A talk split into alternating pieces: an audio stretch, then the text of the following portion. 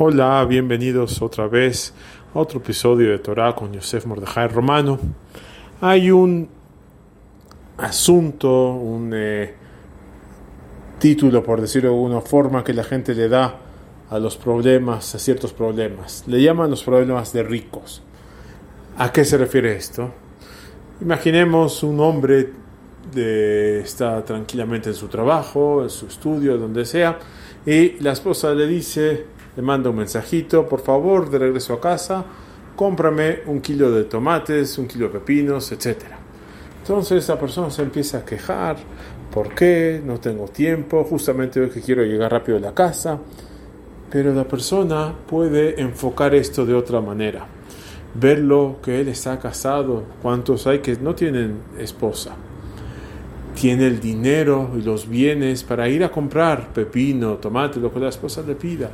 Esto es lo que alguien llamaría problema de ricos. Es un problema. Sí, a lo mejor es un dolor de cabeza pasar a la tienda y comprar, al establecimiento ir y comprar. Pero que es un problema agradable dentro de todo. Gracias a Dios tiene esposa, tiene dinero para comprar.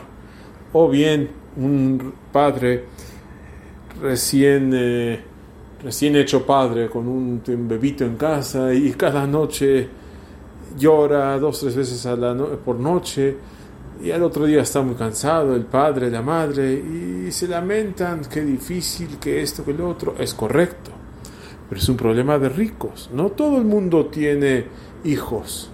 Entonces la persona cuando se queja que piense a lo mejor tengo un problema, pero es un problema de ricos. Gracias a Dios tengo un hijo que me despierta. Gracias a Dios tengo algo que darle de comer. Gracias a Dios le puedo cambiar los pañales. Que se imagine cómo otra gente tristemente no tiene esos problemas y quisiera tenerlos. Obviamente que si conoce a alguien con esa situación, que pida por esa persona, que pronto Hashem le dé hijos a todos aquellos que están esperando su salvación. Buen día a todos.